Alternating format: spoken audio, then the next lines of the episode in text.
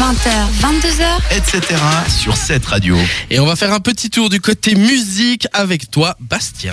En musique, le sampling, ou échantillonnage en français, est une pratique qui consiste à récupérer un extrait sonore dans un enregistrement plus long, par exemple une musique ou un film, et de le réutiliser euh, afin de faire une nouvelle création. Mais rien ne vaut un bon exemple, et en 1972, Véronique Sanson sortait Une nuit sur ton épaule, et retenez bien la mélodie, ça donnait ça. Je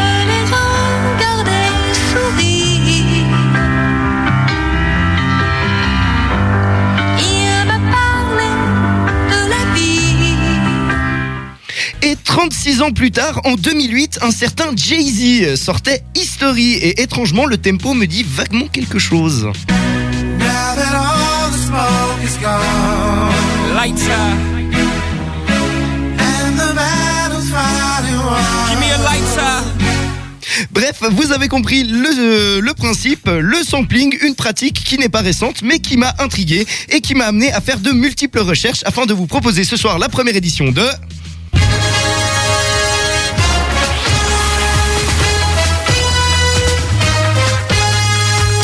Qui a samplé ça Qui c'est qui qui a samplé ça Alors le principe est très simple. Je vais vous faire écouter un extrait musical d'une obscure musique sortie il y a bien longtemps et vous allez devoir me donner le titre de la musique plus récente ou en tout cas bien connue dans laquelle ce sample a été utilisé. Le vainqueur repartira bien évidemment avec ce superbe dictionnaire d'ornithologie offert par les éditions Larousse. Alors sans plus attendre, c'est parti. Et en 1979, un certain Edwin Birdsong sortait un titre bien funky nommé Cola Bottle Baby, ce qui nous donnait cela. Daft Punk. One more time. Alors c'est pas One More Time. Ah, Non, c'est Around the World. Raté. Ah non euh, non, c'est. Oh mon euh, dieu. Non, mais oui. C'est ce le euh, truc avec les doigts là. Oui, oui. Mais oui, Alors, euh, ouais, tu te c'est rapproches. C'est Harder, Bester, euh, Harder, Faster, machin. Harder, Stronger. better. Exactement, c'est bien évidemment Harder. Daft Punk avec Harder, Better, Faster, Stronger qui utilisera ce sample en 2001, soit 22 ans après. Rappelez-vous, ça donnait ça.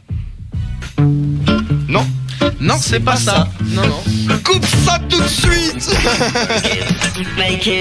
Voilà, ça donnait ça la sauce Daft Punk. Sauce Daft Punk. Plus obscur encore, en 1967, Louise Bonfa nous gratifiait de son morceau Séville et ça ressemblait à ça.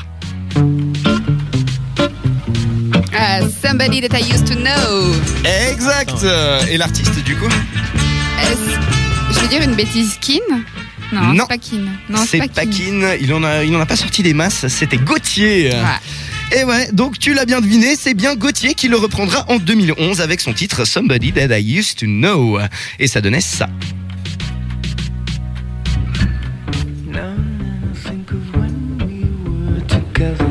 Notez que j'ai pris les passages les plus motivants. Histoire de, de tous nous enjaillir. Xanax pour tout le monde. Mais pour vous pouvoir justement s'enjailler un petit peu plus, passons à quelque chose de bien plus rock and roll, puisqu'en 2004, l'illustre guitariste Joe Satriani, je sais pas si vous connaissez, mais en tout cas c'est une grande tête, hein, il a joué avec euh, les Stones, il a joué avec euh, énormément de personnes, nous régalait avec son titre If I Could Fly. Ça donnait.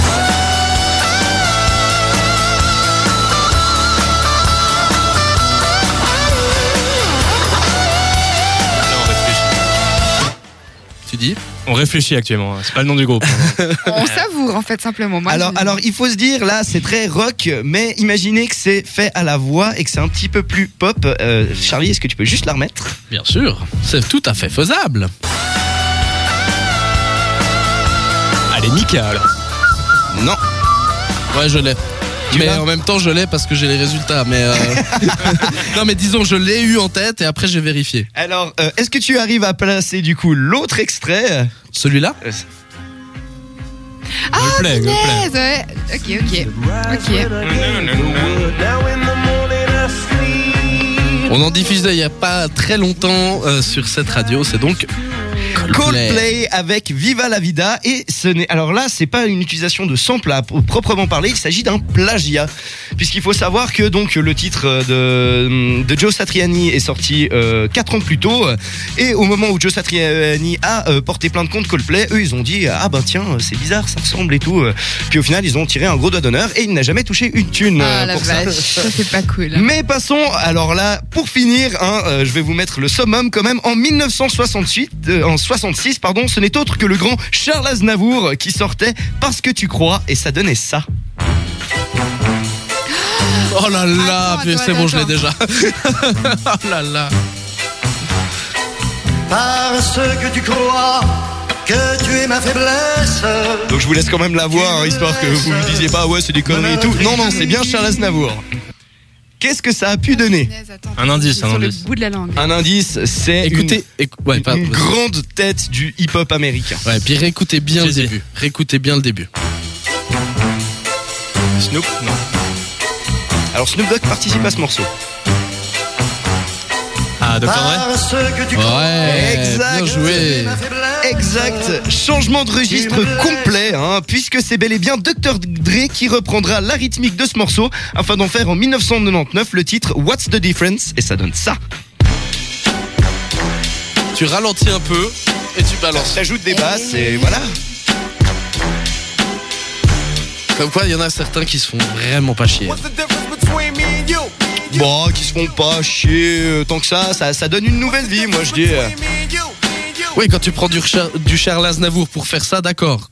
Quand tu prends du Coldplay pour en refaire du. Enfin, quand tu prends du. Satriani pour en faire du, du pour- Coldplay. Voilà, Et exactement. du coup, la prochaine, tu vas nous dire que Caris a, a repris Henri Dess ou? Alors, alors, alors non, j'en ai, j'en ai d'autres que malheureusement je, je n'ai pas pris euh, par faute de temps, mais il faut savoir que typiquement euh, Booba a repris euh, Serge Lama. Euh, Il y, a, il y a encore quoi euh, Michael Jackson qui a repris un espèce de vieux groupe euh, un peu. Le, le mieux, je crois, que j'ai trouvé, c'est dans Buffalo Soldier de, de Bob Marley. Bob Marley. Il a repris une vieille émission pour gosses. euh, Qui, le groupe s'appelle Banana Splits. C'est The, The Tralala Song. Et puis c'est juste le passage qui fait na na na na na na na na na na na na na na na. Voilà, euh, euh, admirez ma voix cristalline. C'est mignon. Ne fumez pas, ne fumez pas. Bref, c'est donc euh, Jérémy qui repart avec cette fabuleuse encyclopédie d'ornithologie euh, Larousse. Bref, vous l'aurez compris, le sample c'est bien drôle et surtout ça permet de connaître un peu la culture musicale des artistes que l'on écoute régulièrement et ça permet de remettre au goût du jour de multiples morceaux qui ont été depuis longtemps oubliés. Et si Dr Dre est capable de reprendre Charles Aznavour, je me réjouis d'avance du jour où Booba reprendra Bastien Baker.